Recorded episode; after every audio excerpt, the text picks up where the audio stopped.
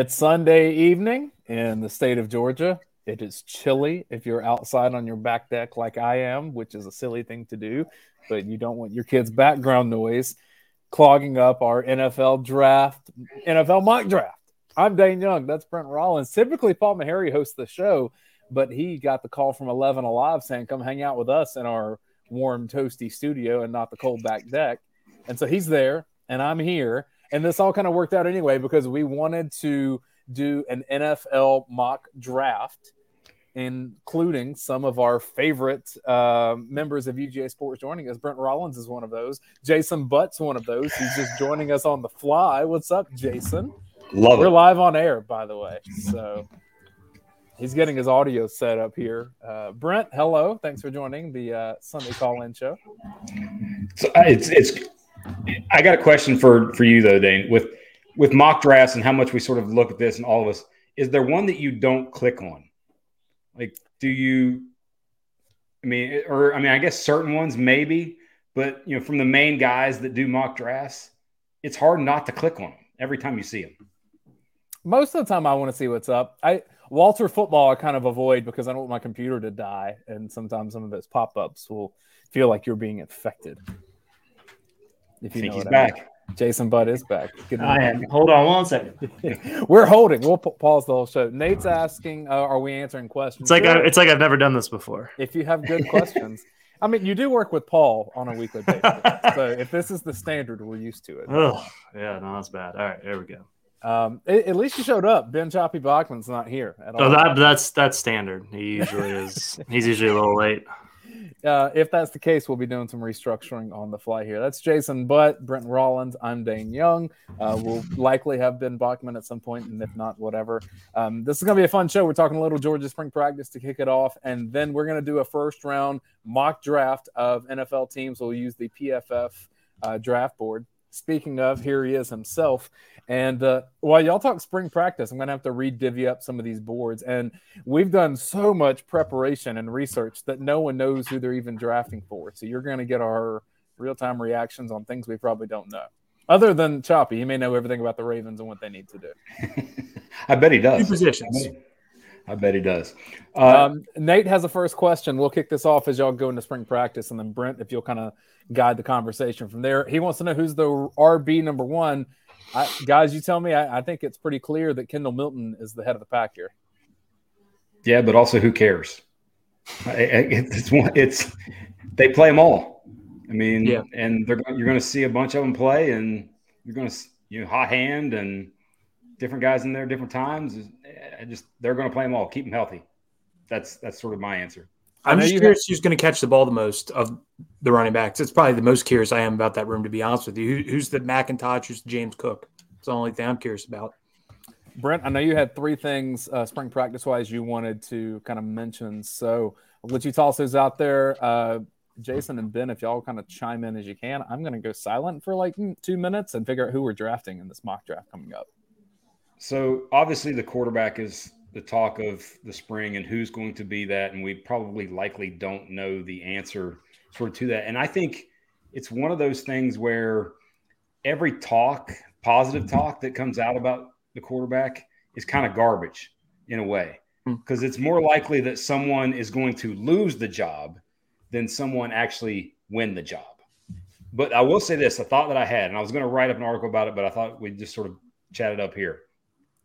Could you see a Harbaugh, uh, a Kirby Smart doing what Harbaugh did last year, where the first two, maybe even four games, each guy gets a start or two. You know, you're one and you're two, and he actually plays them both early on until one guy distinguishes themselves. Could that happen? I told that last week. Jason, didn't I say that with Gunner and, and Beck? Because this is my opinion. If they want to keep two quarterbacks, and th- let's say Gunner's the guy, if you say that in the spring, you're going to be down to one scholarship quarterback because there's no way Brock and Beck are going to stay, knowing this guy's years behind us and he's going to start.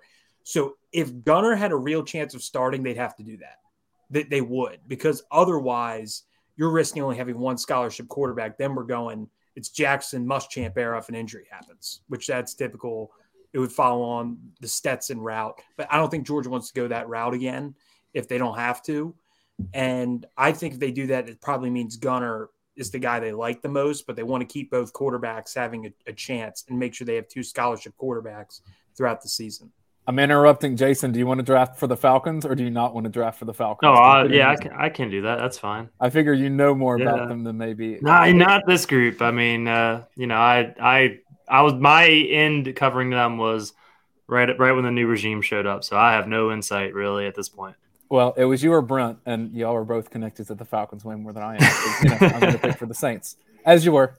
Okay, yeah. So, um, yeah, they're going to have to be creative in terms of how they address, uh, you know, how the position unfolds. It's in the transfer portal era. You, you don't, you don't have, uh, you know, you don't have the situation whereas in years past, uh, a player who didn't win the job after the fall then has to be with the team all year per se, and and then you you leave. I mean, I mean, I guess that that. that players can check out. You have to keep them uh, engaged as long as possible, and so that's kind of the, the trick they have here. Uh, if if Carson Beck goes, you know, from here to the starting job and doesn't relinquish it at all, uh, you're probably talking about it. If, it's pretty apparent that that's going to be the case, you're looking at Brock Vandagriff transferring.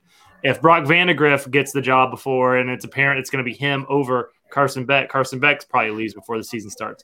And then, as Ben said, if it's if it's Gunner Stockton, you're looking at two guys possibly leaving. So they have to be really creative in terms of uh, of of uh, communicating uh, this this competition so that they don't end up in a situation where uh, one quarterback leaves too early. It's one of those things where they probably rather have two leave in the offseason after this season in the offseason um, if they have to go with Gunner. So it's I don't envy the situation given the the new era that, that we are in in college football, but um, that's just the reality of it. And so you have to continue to stockpile talent as best as possible. And so, uh, you know, this this group uh, has to Kirby and them have to figure it So out. is Kirby is Kirby going to have this on repeat?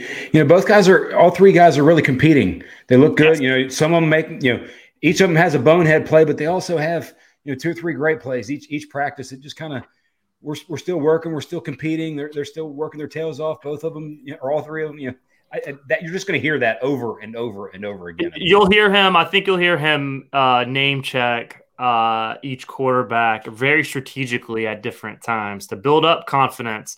Uh, talk one guy up, then the next week it's this guy, and then this guy. Uh, it's going to be really interesting. He's, he's going to send messages through the media as best as he can. Um, they're in a good already spot. started too. That Yeah. started at the national championship with Gunner Stockton. Exactly. just kind of reminding people of like this guy can be something next year. And so, like, who else got a shout out for their scout teamwork? There were other people that had great scout teamwork preparing for TCU. And Right. look, all of us that cover Georgia with UGA Sports, we have a group text with all of us in it. And we kind of share some things that we hear and a back and forth that we had just internally as a team. We talk to different people around us when it comes to quarterbacks. And some people have heard Carson Beck, odds on favorite to get the job, going to have an incredible year. Great. Others have heard he may not be the one, and and it may be a Vandagriff that hops in there. And and so I think a lot of different people that touch this program at Georgia have a lot of different opinions. All that I'll say, none of those opinions matter except for one, and it's Kirby Smart because he will pick the starting quarterback. It doesn't matter what, frankly, what Mike Bobo wants. I mean, I'm sure they'll come to a consensus, but Mhm. there, there was a while there that Todd Monken likely wanted to go Carson Beck over Stetson Bennett, Mhm. and he got overruled. That was Very what I was telling Jason was Bobo's guy has always been for a long time Gunner Stockton. He recruited him as a freshman in high school and he knew him when he was a little kid. So like there's always been that little part to me where Bobo's always known Gunner and has always been such a big fan that I always have the sneaky suspicion because Monken loved Carson Beck.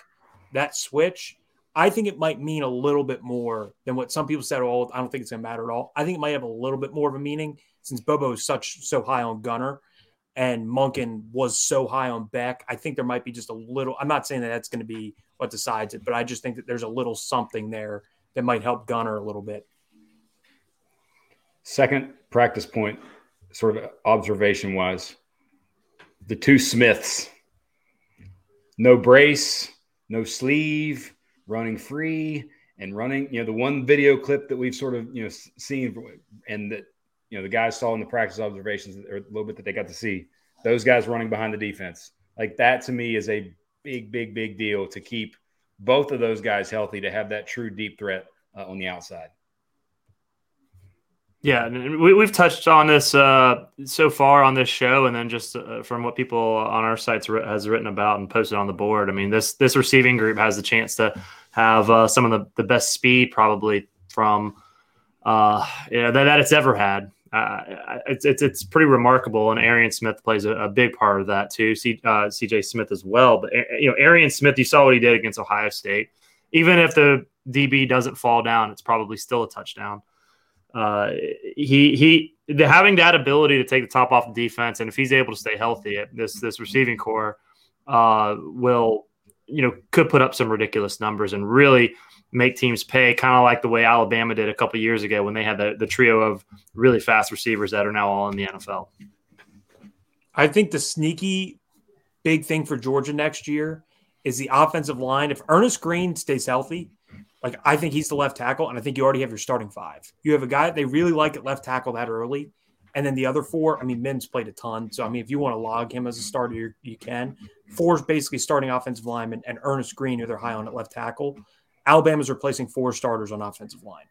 You look at LSU; their offensive line was their weakness last year. Maybe it improves because they had some young guys. Oh, I disagree LSU, with that. LSU at tackle, they they got good quick. Yeah, I wouldn't say that was a weakness for that team but especially on the interior, they, they, they were struggles for a big part of that season. So I, I, just have more reliance. I think Georgia's offensive line is the best in the conference, and if you have the best offensive line, it allows you to do more, and that's why I think that that's going to be big for Georgia next year. I'm just that saying, was, year over year, LSU has a better situation at tackles this season than Georgia does. And, and that was actually my sort of third observation from this week. Ben was not so much who's OT two because one is Mims, he's starting right, left tackle, whatever they want to. But you know, if Earnest Greene does start at left tackle, and, and seeing him in person, he's there was the real deal before the injury. But he's also never played. So, mm-hmm. but who's OT three? Because we've had consecutive years where you're bringing in a potential first round draft pick from a rotation standpoint. Broderick two years ago, Mims last year, to this year where who's the who's that guy? Who's that third guy that you know maybe gets some time and or is there if injury occurs to one of the other two. Monroe Freeling. Perhaps he dropped two names, right? He said Freeling yeah. and he said Blasky. Like Blasky's been that guy though, where he's oh. just kind of the, the backup of all backups. The the game that you play though, Jason, of like who gets the verbal shout out from Kirby because yeah. those always seem intentional. Well, I know I Dayne's think... upset that his relative Warren Ericson's gone because I would have just thrown his name out there just Dude, for fun. I saw him at Costco the other day, so he was still hanging around Athens. I didn't say hello because you know that'd be kind of weird because then it would confirm that like we're both in the same place and two different people. Um, but no, uh, Coach Donnan said that Warren Ericson's going to have a shot with an NFL team here coming up. To I don't think he gets drafted, but I think he'll make no. a camp and have a shot to join a team. And a lot of good players get some contracts that way. I th- I do agree. I think he'll get it, at least get a shot. Jason, you you brought Monroe Freeling, by the way. My only nitpick on him is he needs to get his body like straightened because like he was like 280 in high school. Like he's got to get used to playing at over 300 and getting accustomed to facing those guys because he looked great at the All American week. And by the way, I'll say this one bold prediction: Jordan Hall in the defensive line, maybe the best recruit in the country last year. Like he might start games this year. He's that good. He's the most talented player in the class the most important because Brent kind of brought it up. Monroe Freeling and his development might be the most important of all of the true freshmen. They didn't sign a quarterback. We look at the bookend spots. They signed multiple edge rushers that they're high on. Tackle, it's him. Okay, so if he's that guy, he's their most important signee. Jordan Hall is the best guy, probably in my opinion, and might play really early. Uh, Joenel Aguero is another one, but Monroe Freeling is the most important signee because if he turns out that's huge long term because he has the potential to be a star, but he has to get his body right and he has to get, I think he needs a year to develop. He just needs a year to learn. I don't think he's going to be out there at all as a true freshman, though. I mean, this is why recruiting is relentless, right? Because mm-hmm. Georgia has a great offensive line year after year after year. And then one year, that 21 class, eh, you, you look at mm-hmm. that and you're like, offensive line doesn't like it's going to pan out for that group. And then all of a sudden, you're like, well, there, I see some holes beginning to emerge here. And so you see some young guys having to like Freeling needs to be ready to go, is what you're saying. Mm-hmm. Yep. And that's you know I guess the unfortunate reality. And uh, like you said, Ben, you know, if he can at least get some, you know, add, add some muscle mass quickly and and uh, be prepared because uh, you never know. I mean, we've seen it time and again with injuries, especially up front. Brent, final thing, or was that three? I, I that was it. That, cool. that was sort of my observations. And obviously, the only thing that really matters from spring is health. Go put Brock Bowers in a bubble. Go put, go put Ladd in a bubble. You know what they can do. All right, I am sharing a screen now that has the PFF simulator, which Brent Rollins uh, says he goes to work every day, um, but I think he just plays on this. um, he does a lot of good Falcons ones, which I think are funny. Wait, I pulled it off the screen. That's the one I want. All right. Um, I will just tell you as we go because uh, we didn't do any planning with this because it's Sunday evening and, uh, you know, we're just kind of rolling with it. So let's first come up with the parameter because anytime I have these conversations, it it's like what are the rules? Like what should the team do? What would you do? What would be the most fun? Here's what I'm saying: if you're the GM for the team and you're trying to keep your job, what pick are you making? Mm. Ooh, that's that that second line you just said there. If you're trying to keep your job, you're trying that's to keep a big job. one, right? Because like you could tank if you want to. Um, you could. I, I, I think Tennessee's going to be doing that. By the way, like trading Derrick Henry to do that? Uh, everybody. I don't. I think. Oh, they're going to be in the Caleb Williams sweepstakes. Them. Um, I'm trying to think. Washington might be another one that's yeah. trying to get Maye and Caleb. I think those two teams. All right. So we have all the teams selected here, and we will enter this draft. The Carolina Panthers traded up on the clock. That pick belongs to the Doc Brent Rollins. So I saw Andy joining us in the chat earlier thinking that I would be picking Richardson first. But oh, I guess I should. Uh, Jason, you're on the clock with the Houston Texans. Oh, okay. All right, there we go. I, will give the on the clock uh, spiel for every. All right. The quarterback part of this is so fascinating because I think this this sort of scouting reports, like you read all the different scouting reports, and the order with which people have them ranked is probably the same for the most part. I, I would bet uh, PFF is likely maybe the only one who has Levis ranked ahead of Stroud, but I actually think that this is going to be CJ Stroud. And, and I think mm. from a floor standpoint, as much as Bryce Young is the unicorn of to me in, in this class from a what he can do and his tape, I just think they're going to stay away. I don't think they're going to take him first because of the size part of it. I think it will be Stroud. Hmm. Okay. No grand analysis anywhere. I think Stroud is the safest quarterback in this draft with the accuracy. I, I don't think that could be incredibly wrong. There may be players with higher ceilings. I also think he's more likely to stay healthy than Bryce Young.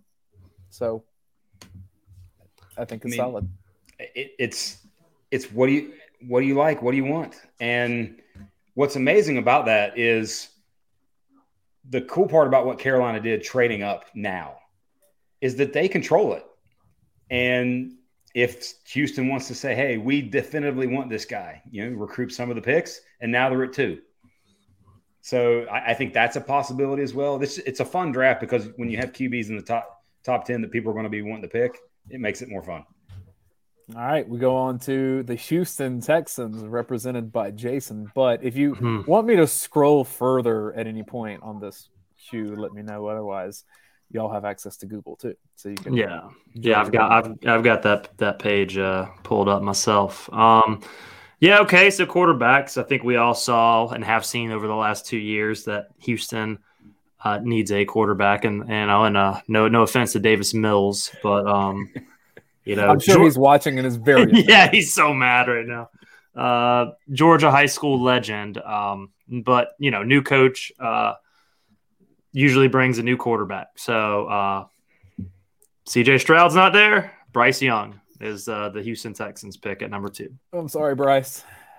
Yeah, which would that would be a miserable situation for just about anybody. Granted, I mean, DeMeco Ryans. Uh, we'll see if he can uh, you know turn them around defensively. But I think when you're talking about a, a franchise in such dire need as Houston, um, you need a shot in the arm, and usually if you have a top pick like that, you you take a quarterback. And so yeah, uh, they'll take one of the, those two quarterbacks, whichever one's available. And so there you got it. There you go for for this mock draft. Bryce Young, number two.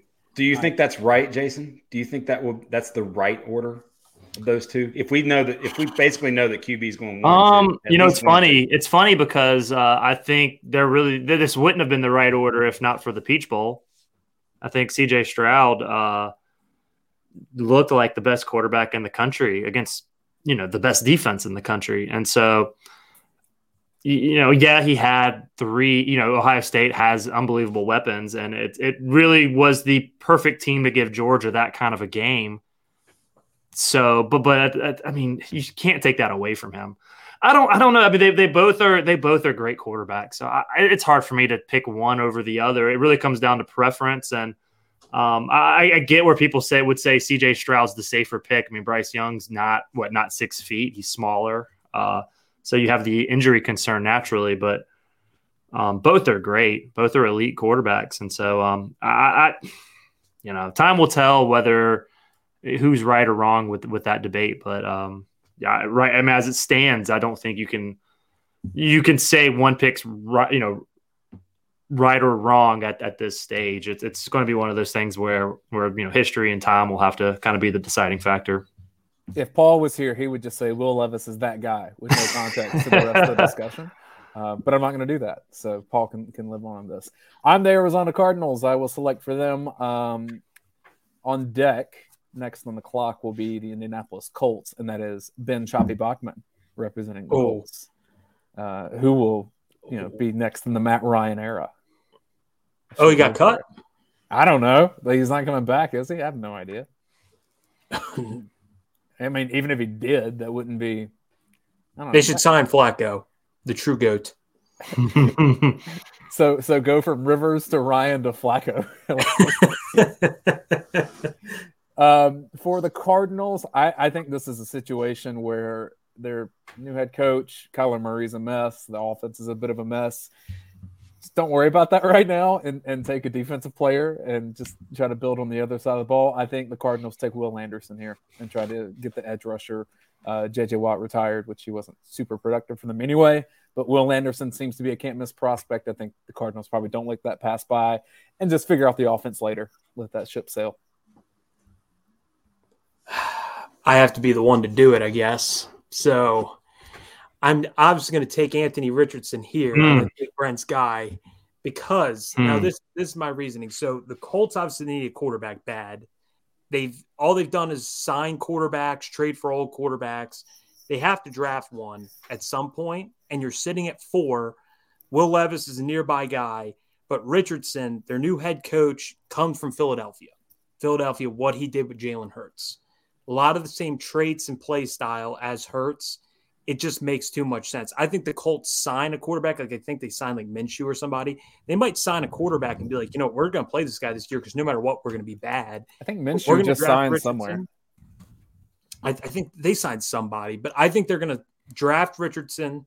You sit him for a year. It's the perfect system. They, they get the uh, then next year you draft and you sign offensive linemen, and then you try to win the following year.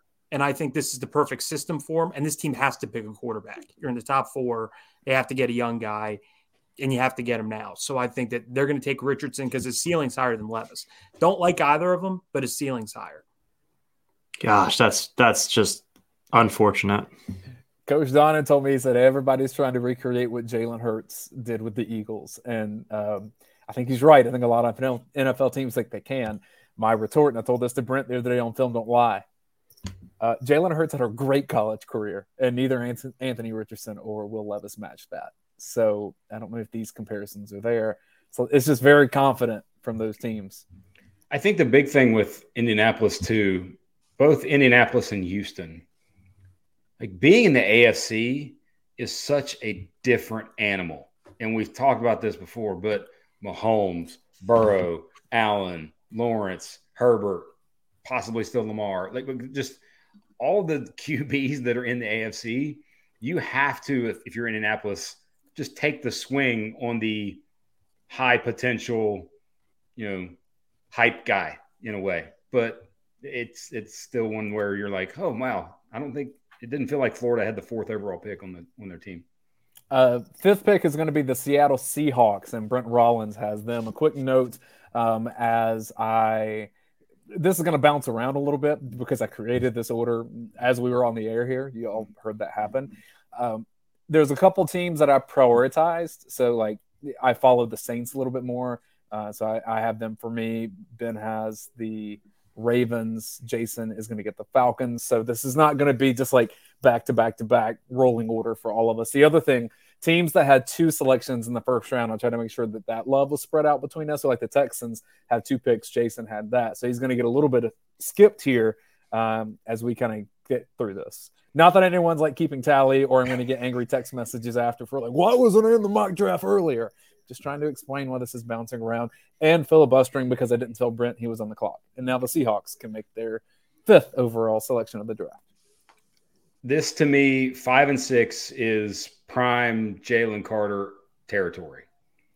Now that you have some level of finality in a way to the uh, to the ancillary stuff, I, I just I I don't see a team not picking him. Like I don't see Seattle and or Detroit not picking him because to me he's just clearly by far and away the best player. And you know the ants the off the field, the character discussion, all that stuff, and how he did it the pro day. It wasn't good. None of it was good. But I, I think the kid is to the point like you have to look at football character in a way, and then also, do you have a system in place that can help him adjust to the pro setting? Which, by the way, if he falls to Atlanta at eight, I, I think he's perfect for Atlanta at eight because of Grady Jarrett already being there, the ultimate professional. But I, I think Seattle, from a system, Pete Carroll and who he is and what he does, I think they pick Jalen Carter. I don't think he gets past six at at the lowest. The Lions are unhappy about that. I'm selecting for the Lions, and they would have taken Jalen Carter in that spot. Uh, so Which, I have the. Lions. I mean, I, I think though it, that's worth discussion. Like, is sure. do you, where do you guys see the floor now for Carter? Floor ceiling. I think the floor is nine with the Bears. Like, like the theory Eight, that I came nine, up yeah. with is that the Bears told him to go get fat for three weeks and be there at number nine, and we'll slide you a million dollars under the table beforehand. I don't think that actually happened, but if I was a GM, you better believe I'd try. Yeah, the floor is nine. I think the Bears. If he falls to the Bears, the Bears take him, and then I think his ceiling is probably, uh, I mean, uh, yeah, probably three, maybe Cardinals. Yeah, three. But I mean, yeah, at, at this point, I just don't know because of I think from a football being drafted standpoint, I think the pro day was more harmful than the the tragedy that you know he was he was involved with. I mean, because obviously that that incident was just, uh, yeah, I mean, I mean, it, it, was you know we all we all know what what happened, but I think just from a football standpoint, not being in shape for pro day, uh, I think that that actually does more harm to his draft status than than the other stuff. Because teams are always looking for reasons not to draft you as much as they are looking for reasons to draft you. But this is one where you know I, I think just sort of the you got off field kind of clouds in a way. I think back to, I think it was the mid 90s, 95 maybe. I think it was 95. Mike Mamula and Derek Alexander went ahead of Warren Sapp, like who was clearly the second or third best player in that draft, and he fell to 12. Like I just I I don't think someone's going to. I think he's going at five, six at lowest he's a great player. I mean, I don't see how you bypass him if you feel comfortable with the person, right? Yeah. And I mean, he was productive for Georgia for three years, and I, I don't know. I, I think some of the like his teammates always rep for him, and I don't think that all of them would do that if there was something critical there that people need to see. I, I just feel like a lot of that's overhyped, frankly. All right. Who's next? That would be me you, yeah, you with, with the Detroit Lions. Ooh. And actually, Brent, you're also on the clock with the Raiders because okay. after you is Jason with the Falcons. So that's our next two. So the Lions, I think, are not in the greatest spot here because they have a pretty high pick. They're a decent team. And yeah, Will Levis is there, but if you look at the last six weeks of the regular season, they had some of the best quarterback play in the NFL. With a guy that no one wanted. And so I don't think that they view Levis as a solution that they need. So I, I think they go to a position of need. They get to a productive player and a fast guy. I'm going to have the Lions taking Christian Gonzalez, cornerback from Oregon, to shore up the secondary a little bit and hope to have a similar effect to what you saw the Jets do uh, with the corner that they drafted out of Cincinnati and Sauce Gardner. He's been consistently mocked there recently too, because of how bad their defense was. Thank you for not mocking me. we move ahead to the Las Vegas Raiders, and Brent Rollins has that pick.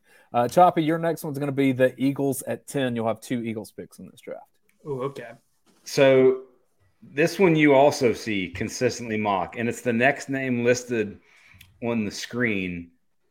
But I just have a feeling they're not going to take him. I just have a, and I can see the Raiders doing the very a very Raiders thing. What the fastest forty? That's what they usually do. And and, and just Take a kicker in the first round. biggest fat like I- like to me Tyree Wilson. Like, I, I think they're I think they're going to pass on QB because I think if there's one guy that falls out of those four QBs, I do think it's Levis. Tyree Wilson. Raiders are dumb the enough to do it. I, I have a, if if I was in Brent's shoes, I would just say they would do it. I wouldn't do it though. but I love where this lines up because we get to Jason Butt, we get to the Atlanta Falcons, and Will In honor Levis of Paul, is there on the board.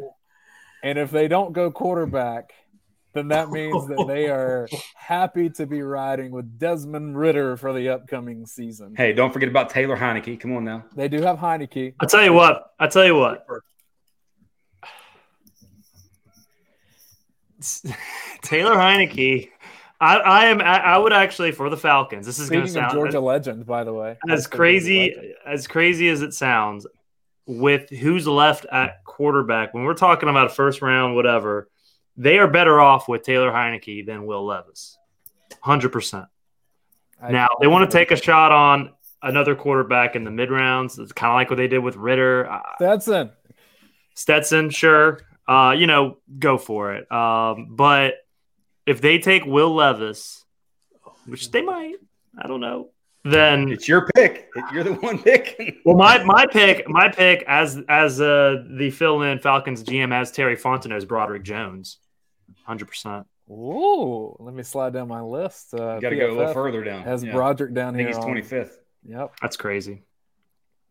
But he's, I mean, I think with uh, post combine, he's one of the top, you know, offensive line prospects. Uh, he fits a need. Jake Matthews. Uh, how much longer does he have? Um, they just they just signed Kaleb McGary. Uh, he's obviously going to stay at right tackle. So you, you sign him for eleven, and you know you never know what what he you know c- could he contribute early at at guard or something like that too. Uh, yeah, I'd, be- I'd be interested to see kind of if if uh, he he- was able to if they took him, if he could fill in at left guard, or if they just move Matthews on anyway. Uh, so left tackle. I mean, I, I, I think that's a no brainer for them. So, if in reality the Falcons would draft Levis in this exact situation, I want you to know that there will be a contingent of Georgia slash Falcons fans that will be lobbying for Jason Butt to be the new general manager of the Atlanta because Broderick Jones is a much safer, uh, solid pick there than what Will. so Levis- here's the other thing. I, I, if you're gonna go out and get Taylor Heinicke after the the year, the up and down year he had, first of all, this guy Arthur Smith um, made Ryan Tannehill a a pretty solid player in that offense, and then you notice that Tannehill started regressing the years after Arthur Smith left Tennessee. I, I think Taylor Heinicke kind of fits that role as a, a pretty decent stopgap quarterback. And I don't think they need to draft. They, they can if they can get a solid offensive line with the Tyler Allgeier looked awesome last year, by the way. Yeah. I don't say a whole lot of nice things about the Falcons offense. And, and Tyler Allgeier was by the end of the year, I, I thought this guy he he has he's on my radar second round fantasy football if, if I'm lucky enough to get him then. So I think if they can rely on on their strong running game, have Taylor and, and Taylor Heinicke can just not make some of the stupid mistakes he made in Washington at times. Uh, yeah, just just address either the offensive or defensive line. to start the year. And I, I think uh, sticking that uh, you know offensive line, especially looking toward the future, is uh, an incredibly smart move for for the Falcons. Two two things with their with the Falcons. One, I don't think you can rule out Bijan Robinson here, just That because. I, I, as much as I don't like it, I don't think you can rule it out based on Fontenot's talking about best player available. He would be fired. Can't draft. I don't, a I don't know. I don't know if you can make an argument for Bijan Robinson being Well, a I- player available. I don't. I They need I don't- I don't know. everything. I They- agree. I, Right, I wouldn't do it, but I would say I wouldn't do it running at all. I would no, I wouldn't do it anywhere, shape, or form. But I, I could see them possibly Oh, doing that. I mean, Just if to you, say, hey, we're going to to give Ridder that- everything. If you try to pull that, then you go get Smith-Njigba and just say we're going to load up a receiver and help the offense. That possibly too. But the other thing is, I don't think they are technically out of the Lamar deal because I don't think anything, anyone is out on Lamar because I would bet the teams that would want him are waiting until the draft and after the draft. Because if I'm Atlanta and I know I got to give up two first round picks for Lamar, why not make my eighth pick? Drafts passed. Now, hey, let's talk about Lamar. And the two first round picks I'm giving up are the next two years, whether that are going to be in the 20s, likely. I think Lamar and Some internet buffering. Choppy Ravens fan, pop in there. All right, I'll say the Lamar thing first off. For those not knowing about the Lamar situation, he says he's going to do an exclusive interview with himself on his YouTube. I don't know how this is going to happen. So he's going to exclusively interview himself somehow, and I I think his situation's interesting. Like I think the Falcons make a lot of sense doing it because this is my opinion. Two first round picks is actually a bargain. It's less than what Russell Wilson got. It's less than what Deshaun Watson got. He's a better player than both. He doesn't come with the baggage that both of them come with. So I actually think now it makes sense. The issue is the contract. That's the biggest issue with the Lamar hurdle. I'm letting you know the Falcons would trade two first round picks for him in a second. All these teams would trade two first round picks for him. You're not going to get a better quarterback than him. Even Stroud and Young, likely they're as good or better than Lamar, not that high. It just isn't that high. They could be, it's still not that high. The odds are against them. It's the contract. And I think that for the Falcons, it's if they pay that fully guaranteed contract, they're Arthur Blank's going to realize the other owners are going to be coming after him and they're going to be pissed at him. And the Falcons are going to be the team that sets the president for fully guaranteed deals. And now every quarterback's going to have to get one, and the owners do not want that. And that's why Lamar's in a tricky situation right now. And that's what's being worked out. If the Falcons want everything to work out, they need to get a deal with him that isn't fully guaranteed and be like, you know what, the Ravens are like, you know what, we're fed up with them and they're just done. That's the dream deal for the Falcons. Because if the Falcons don't got to pay fully guaranteed and it's only two first round picks, that's a steal for Atlanta. And their offense, Arthur Smith, that running game, their offensive line's actually pretty decent, especially on the interior. They got a tight end in Pitts, maybe, and they just got Jonnu Smith, two tight ends. Lamar would fit perfect in Atlanta. That division sucks. Lamar in Atlanta, I think they win the South. So Falcons fans, I think you would win the South. I don't think you'd win a Super Bowl because I think your roster's still humstrung on defense and you need another few weapons and whatnot. But you would win your division with him. I, that all that's all I'm saying. So if the Falcons get him and it's a non-guaranteed contract, I just imagine that all of a sudden Lamar Jackson's like a minority owner in Home Depot, and you're going to start see him have just like, yeah, he's going to own a store, a Home Depot store in Dunwoody for like out of nowhere. All right, let's move along. Uh, I have the Chicago Bears. Uh, Choppy, you'll be next with the Eagles. Brent, you have the Titans at 11. Jason, you'll have the Texans with their second pick at 12. Um, Chicago Bears are pretty upset here. I think that Broderick Jones is off the board, and in seeing that, I think the Bears run up quickly with the card and keep uh, Peter Skoronski in the Chicago area, taking him from Northwestern and trying to not get Justin Fields killed because he ran for his life and he's good at that, but needs a little bit of help. Okay, so the Eagles lost Javon Hargrave and Kancey's on the board from Pitt. I just think that's a simple pick there. They got their corners back. They have receivers. Just keep adding to the defensive line. I, I think they just take Cansey. He's the second best interior defensive lineman to Jalen Carter. Keep that D line strong. Their corners are good. their offensive line. They drafted a bunch of guys last year, and I think Kelce's back. So Eagles just take the defensive lineman. I think they're moving along. Jordan Davis gets a little help on the inside there. So this is me at 11 here with, with Tennessee. Titans. You uh, said I'm- rebuild. You said they may tank. So do they want Levis or are they going to wait till next year and get Caleb Williams? I I I don't. I actually think this is Nolan Smith territory. We're getting close to in his realm, uh, and because of the re, like I said, I, I think they're just going to take guys that like he's a Vrabel type guy in terms of leader and the coach on the field, like all the ancillary pieces with with Nolan Smith. And I think he gets into the teens because of the athletic testing. So we're going But no. offensive We're line, territory. I, I, all right. I'm gonna, I'm gonna go, I'm gonna go Ter- Paris Johnson. Actually, I, I think Ooh. from because of the need, like their need is bad, and they got rid of Taylor Lewan. They'll go Paris Johnson.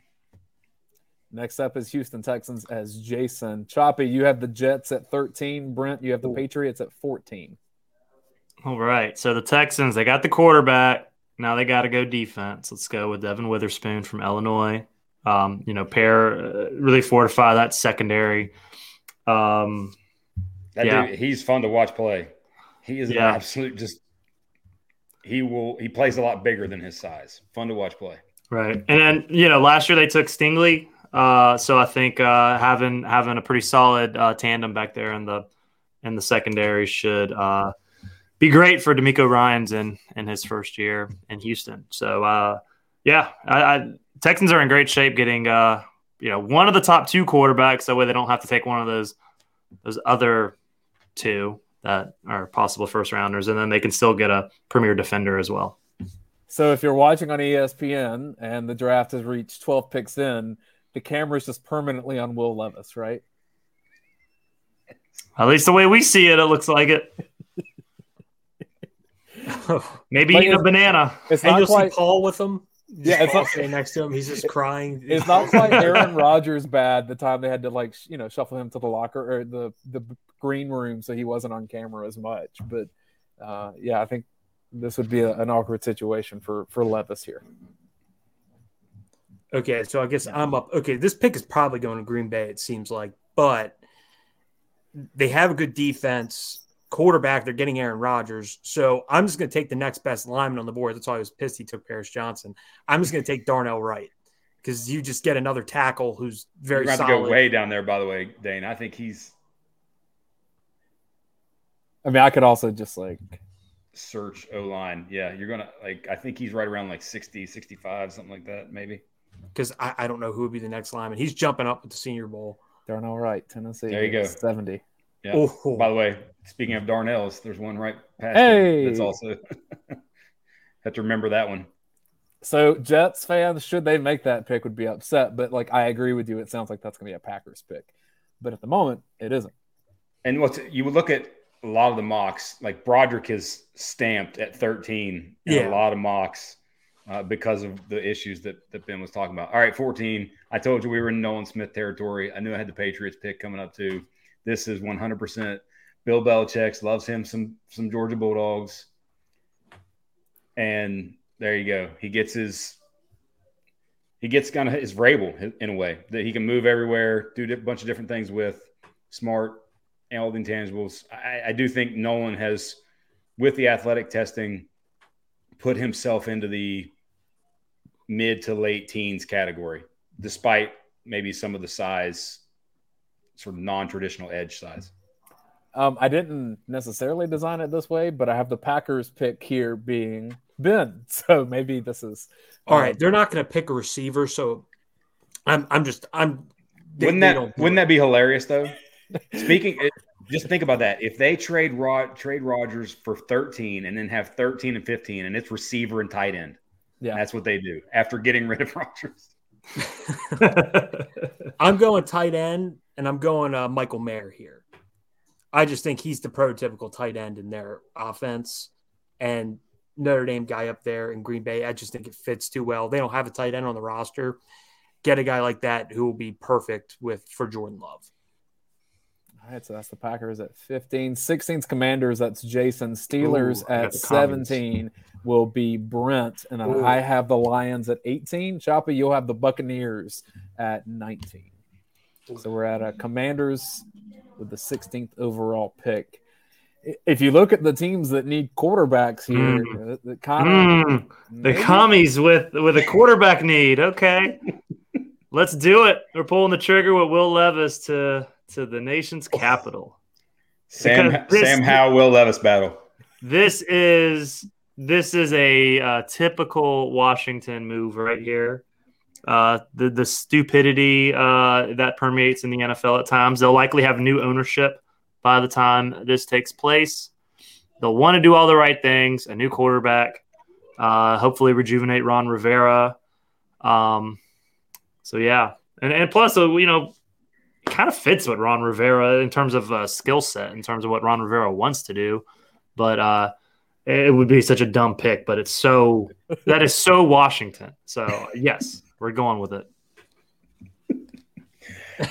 Oh, that's awesome. So I'm I'm it's me now, right? With the yeah, Steelers. Pittsburgh Steelers, Brent Rollins. I feel like we got to just take the junior out of it and just because the lineage, Joey?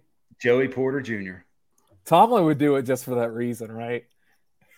I mean, he took Pickett because he went to Pitt, basically. you can't justify taking Kenny Pickett other than, in the first round, other than the fact that he went to the same. He was in the same facility all those years. All right, so that brings me to the Detroit Lions. Earlier, I took Christian Gonzalez from Oregon as a defensive play. I think the Lions stick with defense, and I think they work on the defensive line here. I, I think the Lions and Myles Murphy kind of feel like simpatico. So I have, it, it, frankly, either of the Clemson guys would probably fit in and help what they have on the defensive front. But Mur- Murphy's a good player. I think he's more versatile than Bresee. So I have Myles Murphy to the Detroit Lions. Oh boy, I, I got to be the one who keeps taking these SEC East guys on other teams. It looks like the Bucs' offensive line is atrocious. Uh, by the way, Seahawks will be Brent, uh, and then I have Chargers. Ben, you'll have Ravens, and Jason, you have Vikings.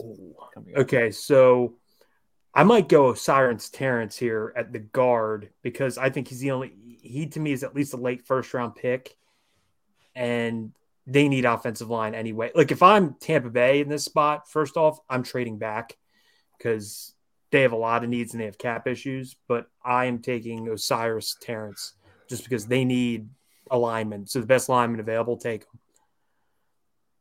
A lot of uh, people staying in their own state in this draft, I've noticed. So, Florida guy goes to Tampa.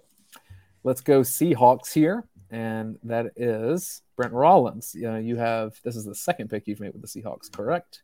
Yep, and I, I You think took Jalen Carter. Would they go two for two? and I think they go double dog, and we go down a little bit on the on the board to like forty. I think forty. No, I think he's maybe even further down. He's in the sixties, You're making me go because of their style of play and how they do things, you calling right him home? there, Kelee Ringo. Ooh, I do think Georgia gets five guys in the first round again. Well, double dog action there.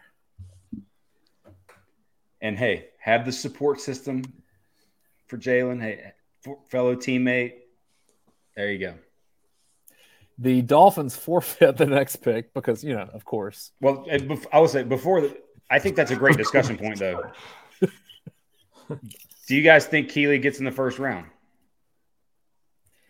I do just because, like, you can't teach that body that speed. well, the rest he's of it can be taught. that defense is cover three, and that's what uh, you know what he everybody says. I'll leave it up to you, Brent. You, you obviously know more than than uh, the rest of us uh, about that sort of scheme fit thing, but that seems to be what everybody says is that that's the type of defense that he will project greatly into in the NFL. Pick 21, we have the Los Angeles Chargers. my best friend is a Chargers uh, fan, unfortunately for him, because they were close for a while and now they're not very close. I think they have to give Herbert some help to hope to get him back on track. I, I think it may be a bit of a risk because Jaxon Smith-Njigba has not played mostly in a year, but neither, um, you know, that, that's happened a couple times in recent years and it worked out. Bengals worked out for them. So I will go Jaxon Smith-Njigba to try to help out on the West Coast with Justin Herbert. You know, and I think he's kind of unfortunately getting one, you got the injury thing and not playing all year but he's kind of to me getting a little bit miss sort of cast as a, only a slot guy. Like he played with Garrett Wilson and Chris Olave. Yeah. Like just look at the rookie years those guys had. Somebody had to play in the slot, and he was better suited for it. I think he's going to be. I think he's going to be the best receiver from this draft, like bar none. Yep. I'm picking at 22. That's who I was going to take like sorry, sorry, Baltimore. I'm, I'm, I'm not sold on Quentin Johnston at all. I'm not. I'm going Jordan Addison here, just especially with the season before. They, they need receiver. I mean, they finally need. They've never drafted a good receiver in my lifetime, actually ever in their franchise history. I mean, we we had a first round pick. He's been hurt his first two years in the league. Rashod Bateman say, oh, "My GM called me out because." He said, We've never drafted an all pro receiver. Yes, because we've never drafted an all pro receiver. That's why we need a receiver. Lamar's exclusive interview. Hopefully, it's with either Jack Smith-Njigba or Jordan Addison. I think Addison's the best receiver on the board right now. Lock it in. You know, like Todd Monken gets Addison. That's not bad. You know, what's interesting about Johnston is you think about him, you know, size like six three, big physical guy. Mm-hmm. That oh, this be he'd be a good contested catch guy. He wasn't. No, he wasn't very good at it, and like all season, not just against Georgia, but that was interesting about him. I think. Minnesota Vikings are on the clock, and that is Jason. I have the Jaguars next. Uh, Choppy, you'll have the Giants. Brent, you're back up with the Cowboys. Yeah, so um, it's it's crazy. You know, it's it's funny how in the NFL drafts the runs typically happen, and so let's keep the the run on receivers continuing. Uh, Quentin Johnson, Johnston, sorry, uh, they just released Adam Thielen. Um, makes perfect sense to in today's past happy era of football to go and uh, replace him with somebody uh, very affordable um, that you can go opposite of, um, you know, their uh, cr- crazy, crazy good uh, receiver, Justin Jefferson. So, um, yep, we'll go with uh, Johnston there and, uh, you know, see if he has an impact. Kirk Cousins. well, they got to do. I, I, mean, I don't know. They'll they'll still screw it up in the postseason, so it doesn't doesn't really matter who they draft in the grand scheme of things. But that just seems to be a fit. Uh, I know they, have some other positions in need, but um, in terms of addressing, uh, uh, giving Jefferson some help, uh, you know, at, at, the receiver position and Cousins too, for that matter, um, that just makes sense there. I have Jacksonville at twenty four. This may, this probably doesn't make a whole lot of sense because they just gave Evan Engram the franchise tag. But I think the Jaguars are really, really close to being really, really good. And Trevor Lawrence. Ooh, I know where you're going with this. Trevor I have Lawrence, a feeling. Trevor Lawrence is that guy. Whatever Paul says about that guy, Trevor Lawrence is what all that guys want to be. Okay. By the way, does Paul really love like he's a Levis truther? He loves yes. the joke. Well, I think after the season, he backed off a little bit because yeah. with Jason and me, he's been like, I got to steer away a bit. Because before the year, he's like, he might win the Heisman. He's a sleeper to win the Heisman. Now he's like, oh, shit. He was, yeah, last yeah, summer, he, he couldn't shut up about him. All right. Sorry, Dayne. so, having one unicorn already, I think Jacksonville says Engram is enough of a receiver hybrid. Let's get another kind of tight end, more of the blocking hybrid. Why is he so far down this list? Darnell Washington, Jacksonville Jaguars. Put him in the AFC Championship game. Let's go. Wait, I have a question for Brent, real quick. Does Mike Renner make this list? Because I saw his tweet. He, if he if he does, that makes sense why Washington's down there. He doesn't think he should be like a first three round pick because right. he doesn't think he can catch the ball or get open. Apparently, he thinks everything's schemed open, which is not the case. I think that's the and in terms of who makes the, it's him primarily. Yes. Okay, then that makes sense that he's at 70 because I know that guy hates him. So, he's at number one for me. I, he's the most irreplaceable. Everyone else in this draft, you can kind of find someone that does what they do. There's not anyone that Darnell Washington can replace what he does. I, he is special, man. And like Georgia probably still wins a national championship without him because they still have Bowers, but like it's been a lot harder. I'll tell you that. Thank God he did not fall to Cincinnati. That would be a problem if he was in Cincinnati. The New York Football Giants on the clock. That is Ben Bachmann. Uh, get Dallas Cowboys next. It'll be Brent. Jason, you have the Buffalo Bills. I'll take the Bengals Bills. at 28. I'll also get the Saints at 29. Um, Brent, your last pick will be the Cowboys. All right. Is I guess I'm going Zay Flowers here. They just got um, Darren Waller. Well, I just disappeared. Uh, they just got Darren Waller, so they do not need a tight end receiver. Their receivers are awful. They're similar to the Ravens. They have no receivers, so this is the best receiver on the board. Zay Flowers goes to the Giants. I, frankly, yes, he may be the best receiver on the board. I like the upside of uh, is it Downs from North Carolina? Yeah, you, you, yeah. you skipped him. Yeah, right I like Josh Downs. Josh I like him too. So it's me with the Cowboys. Yep. They just got rid of Zeke like the running backs, but I'm actually I, I, think Branch as a value pick here is the I, I, do think he's a true first round pick, very safety corner slot, versatile, play wherever. I do think it's Brian Branch on this based on how our board has fallen. Second Alabama player off the board, and we have four Georgia players off the board. Hmm. No, wait, Will Anderson. That's three Bama players. Yep, I forgot about him. Buffalo Bills Man, this is tough. Um, they need uh, offensive line help, as we saw in the playoffs. So I am going to go to. I'm trying to on the fly go decide between two players, but let's let's just go with the PFF best one, Luke Wypler, um, from Ohio from Ohio State. So you're going center. Center. We are going center. All right, it's a little further down there. Yep. I'm, I'm keeping on scrolling. There yep, there you go. from Ohio State position of need. Keeps uh, is Bijan still on the board? He yes, is. he he very much is. He's gonna fall in your lap at thirty. Ben. Hey, wait, am, am I Cincinnati? I'm the, I, am the Bengals. I would I wouldn't subject you to that. You oh, you would take for Thank you. Yeah. So Joe Burrow, Bengals. I look at this and I look at the players available, and I say offense is hanging out pretty good, making the investment to keep Tee Higgins around this seems like a spot where Bryan Bresee can make a difference mm. and be kind of an annoying player in that division for opponents for a while. I, I think Breesy to the Bengals makes some sense. I don't know now if you're saying that. That's why I would be iffy on Kincaid there. Well, because I have the New Orleans Saints, uh, a, for people that don't follow, if I had to pick a favorite NFL team, it's probably the Saints because of the family that I'm married into. A lot of them are from uh, my wife's family is half of them are from like Mississippi and they were closer to New Orleans. And I just fell in love with the city of New Orleans because of the food and nothing else. Um, so I know more about the Saints. I'm a Pelicans fan as well. I think the Saints oddly are making a play to contend this season when everything about their cap situation says run the other way.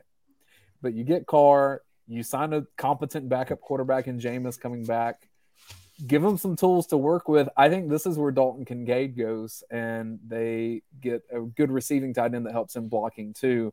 And then maybe you tear it down after this, and he can hang around for the rebuild. All right, I, am taking Bijan here. If he's at 30 for Philly, no reason not to do it. I, I think their offensive line is still going to be good next year because I think they signed guys and drafted guys last year. So if you get the best running back who in terms of just a sheer talent, might be a top 10 talent in the draft. You get that in the backfield with Hurts, and you get to refix basically almost most your defensive holes with re-signing guys and drafting. I think I had him drafting Kancey at 10. D line set, edge rusher set. They are a team that has the luxury to take him. If they get him with their second first round pick, that rushing attack is going to be scary. The reason I brought him up earlier with the Falcons, like you, you look at the you know the draft guys that most of us see in terms of prominence with like Daniel Jeremiah that's been on the UGA Sports podcast before, Dane Brugler that does for the Athletic. Both of those guys have like Daniel Jeremiah had Bijan third in his big board. Like so in terms of just overall player and it's going to be interesting to see where he ends up because I do think he goes in round one. It's just a matter of where. And he may be, but it's an economy, man. And running backs don't work in this economy that way anymore. I mean, so, at that pick though, at 30, you pay them for the five, the rookie contract, and there you go. I, I think and it becomes it actually probably becomes a decent value pick at that point based no, on what, what's a decent value pick is what Jason said that the Falcons did last year at running back. Or yes. what did we see from the Chiefs this season? Like when they took Clyde Edwards-Helaire a couple years ago, that was not a pick that worked out. Pacheco. And Pacheco looks great. Now, speaking of the Chiefs, Jason Butt, you get to wrap up with the Super Bowl champs. The Super and Bowl champs. Yeah. I will remind you that JuJu Smith-Schuster is gone. He's a Patriot. Yeah. And Mecole Hardman, I don't think is going back there, but I don't know where he's going, so he might. Um, this is a spot that they have taken receivers in the past. I wouldn't say that that necessarily has been where their receiver production has come from. Right, and um, that's the thing. Uh, you look, you look at um, history, and they love fast receivers, and I think the the Mecole pick was kind of trying to mimic Tyreek Hill in a way, and um, you know he, he turned out not to be that kind of player. But uh, here's a guy uh, from Houston, Nathaniel Dell. Uh, he's a four four nine guy. I'm looking at his profile here, but I mean, you look at kind of his build, uh, looks he's the part to me. Yeah, looks the part to me. Um, we're just gonna go with him. I know Josh Downs is another guy, but we're gonna go with Nathaniel Dell. Um, I like the the offense he's coming out of as well. Uh, even I don't necessarily like the coach. I like the scheme, but uh, so we're going to go with Nathaniel Dell to, to wrap up the uh, first round with the uh, Kansas City Chiefs. So here's our recap for people to see. This is what we did. Brent, overall, because I know you look at a ton of mock drafts as well. Do you think this is realistic, or did we screw up and make some weird things happen? I think a few guys maybe went higher than they're projected, and a few guys like Darnell and Ringo in particular uh, and a few guys maybe like Brian Branch went a little lower than than most project them. But for the most part, what's interesting about every draft every year is you get through round one because they reset it and you do it's a whole another day and you get to, everybody gets to sort of reevaluate and you're like, how is that guy still on the board? How would that guy not get picked? And there's usually five or six of those that are instantly the top of the line guy, like Tyson Campbell was a few years ago, I think uh, when he got picked what, 33rd or 34th with Jacksonville. I think he was 33rd, yeah. Yeah. So it's like, how did this guy not end up being a first round pick? And then everybody sort of redoes their board and you, you see those guys go quickly uh, in round two. But like the biggest, the quarterback order and does one fall? Where does Jalen go? And does Georgia get five guys in the first round? I think those are at least from those of us that, that follow UGA sports and, and what, what's going on here. I, I think those are the biggest questions. I like that we had a run on receivers. That felt very true to the NFL draft. The point though that I would make at running back again though with a Bijan, like I think De'Von Achane is a great running back, and I think he's gonna be really mm-hmm. good in the NFL. And maybe he's a second or third round pick, but in terms of like money and value, I think he's going to be every bit as good based compared to expectation as as Bijan. And I say that in part because like Saquon Barkley was the best running back prospect we've seen in what ten years, and he's been fine, but injuries. So I think it's just unpredictable, and you can find a lot of talent in a lot of places at that particular position. It seems like to me, quarterbacks go earlier than ever, edge rushers go earlier than ever, and lockdown corners go earlier than ever. I think that's the thing about running back. It's uh, like, kind of like what you said. Uh, you can get, you know, if, if the guy's right, if, if the, the evaluation is that this guy's can't miss and you can plug him in and he can be dangerous for your team, then yeah, I, I, don't see why there should be a problem with taking a running back in the first round, but like Saquon. But it's the one position where you can almost just just wait. You get a guy in the fifth round, and next thing you know, that guy's contributing. It's uh, and Pacheco is a, a good example uh, this past year with the Chiefs in the seventh round. So uh, there's really that that's the one position that is just uh, if, if the evaluation is this this guy is you know in you know potential Pro Bowl player, All Pro player, uh, Pro Bowl is nothing anymore. So All Pro, we're going to go with that that measure. If he's a potential All Pro player, there's no reason not to do it. But man, there's so much value uh, at, at, that position in later rounds, and, and you can uh, and and if the player's a success, um, you know, the, the negotiating, I guess, you know, it, it's different, and then you don't have to pay that, that the, the first round rookie contract. I guess is really what I'm trying to say. But it As, all evens out, right? The offense is showing you how this is changing in the sense that, like, yeah, you can kind of figure running backs out, but it used to be that's what you did with your tight ends, especially the, your 2nd mm-hmm. and third tight end, and now you have to pay tight ends more than you ever have. Yeah, the game's changed. It's the evolution. Um, in terms of the money, it's uh, it's definitely not going toward the running backs anymore. You look at second contracts for a running back, and it's almost like they are so fortunate to get them uh, and get really, really good ones uh, as opposed to, um, you know, where it was 20, you know, 15, 20 years ago, where it was, you know, they play out their rookie deal and then they're to, they're to break the bank. And it's just that that's not happening at the, the same rate as it once was. And, and that's another reason why uh, you might as well. And when, when it comes to the salary cap, if you can get somebody on a third to seventh round deal um, and that player can contribute, uh, you're so much better off. So, Jason, would you hate if the Falcons took Jahmyr Gibbs at 44?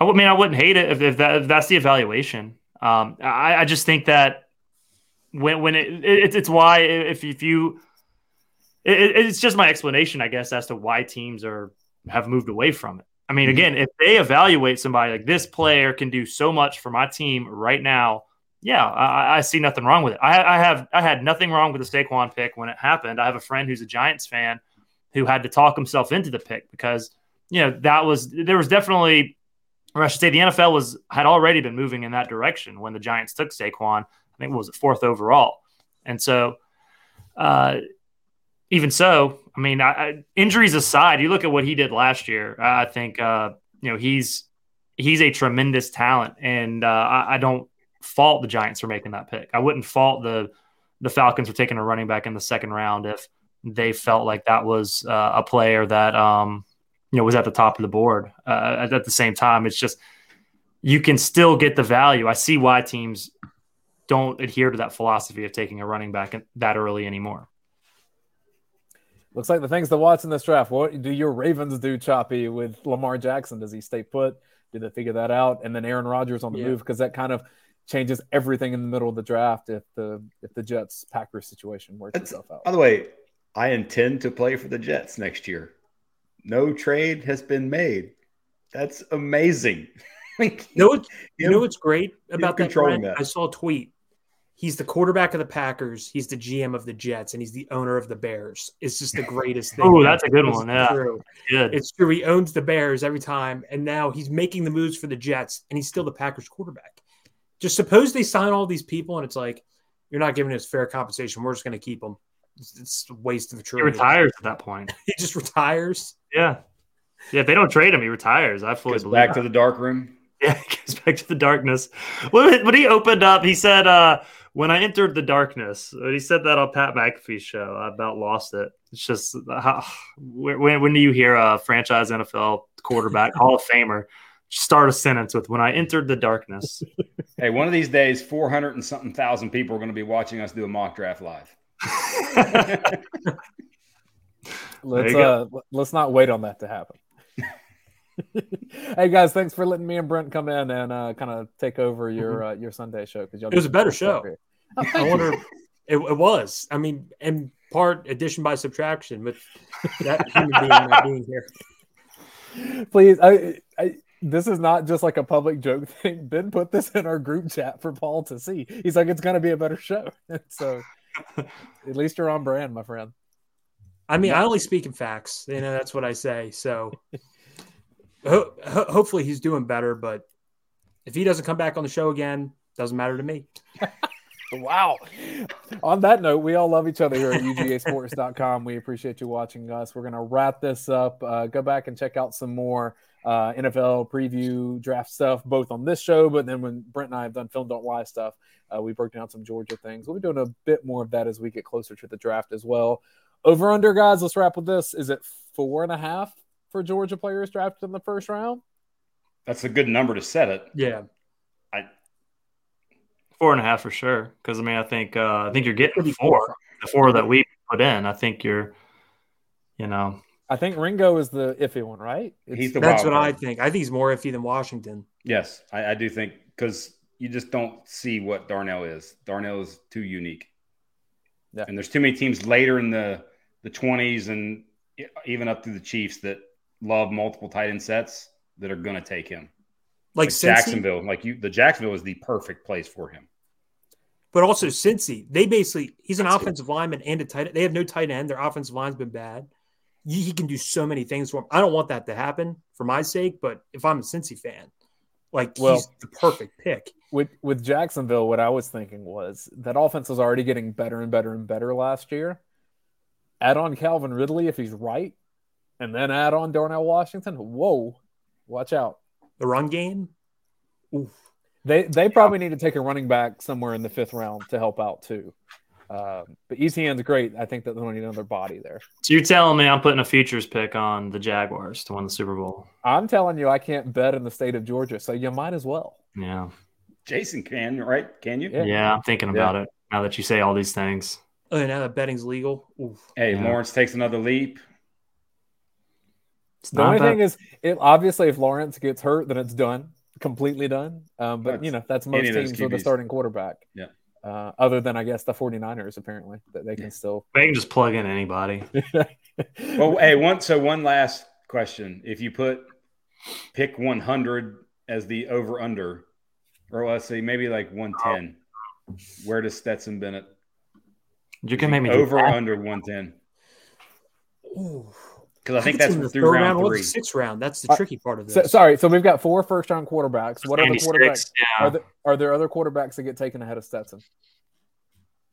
Seen a lot of Hooker in the round two, Hendon Hooker. but I would not do that in any way. I, I think he's a sixth round guy at best. I mean, so, So over 110? Is that what we're saying? Over, over under. Brent, for some reason, people love the Fresno State, Jake Haener. I don't see that one either because I saw him throw at the combine. I know it's shorts and t-shirt, but it did not look good. Like I'm like, this is a college starting quarterback.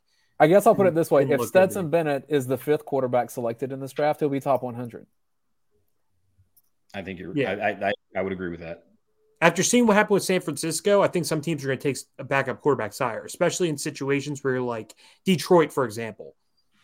Jared Goff, good quarterback, but there's a chance if you like a Stetson Bennett because he is unique given his age. He's pretty experienced going to the NFL.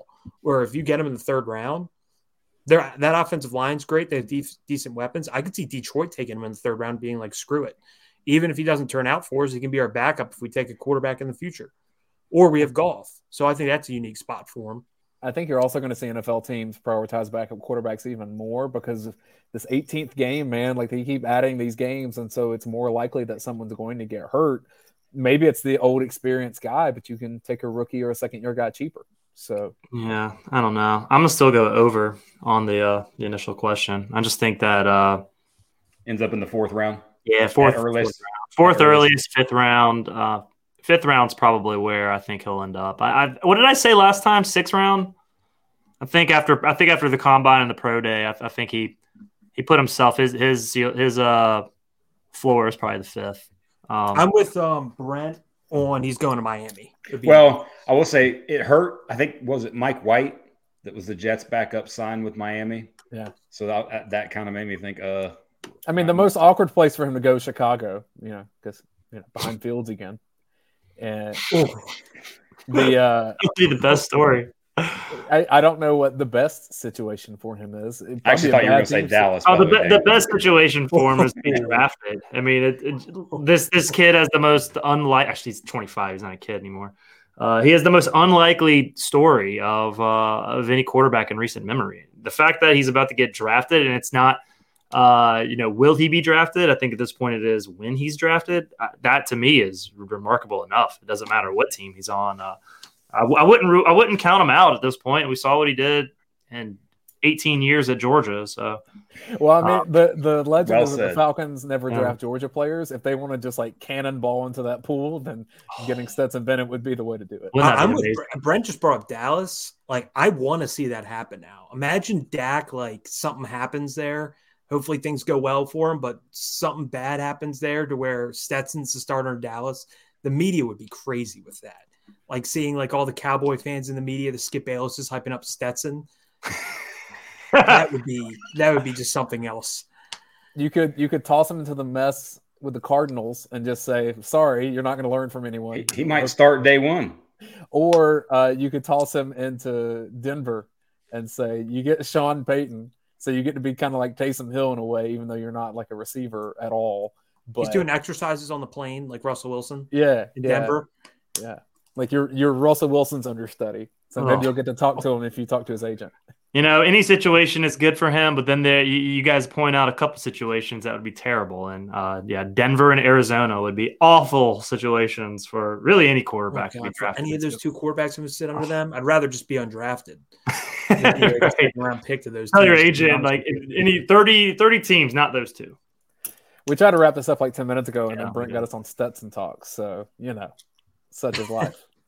Now you can text me about Stetson after this because that's what we do. Thanks for watching, everybody. Thanks for uh, being around on UGASports.com. Subscribe to this YouTube channel. We'll see you uh, next weekend. I think Paul will be back for the Sunday call-in show where maybe calls get taken. So sorry we didn't live up to that, but we did have a mock draft for you. We'll see you next time. Thanks, everybody.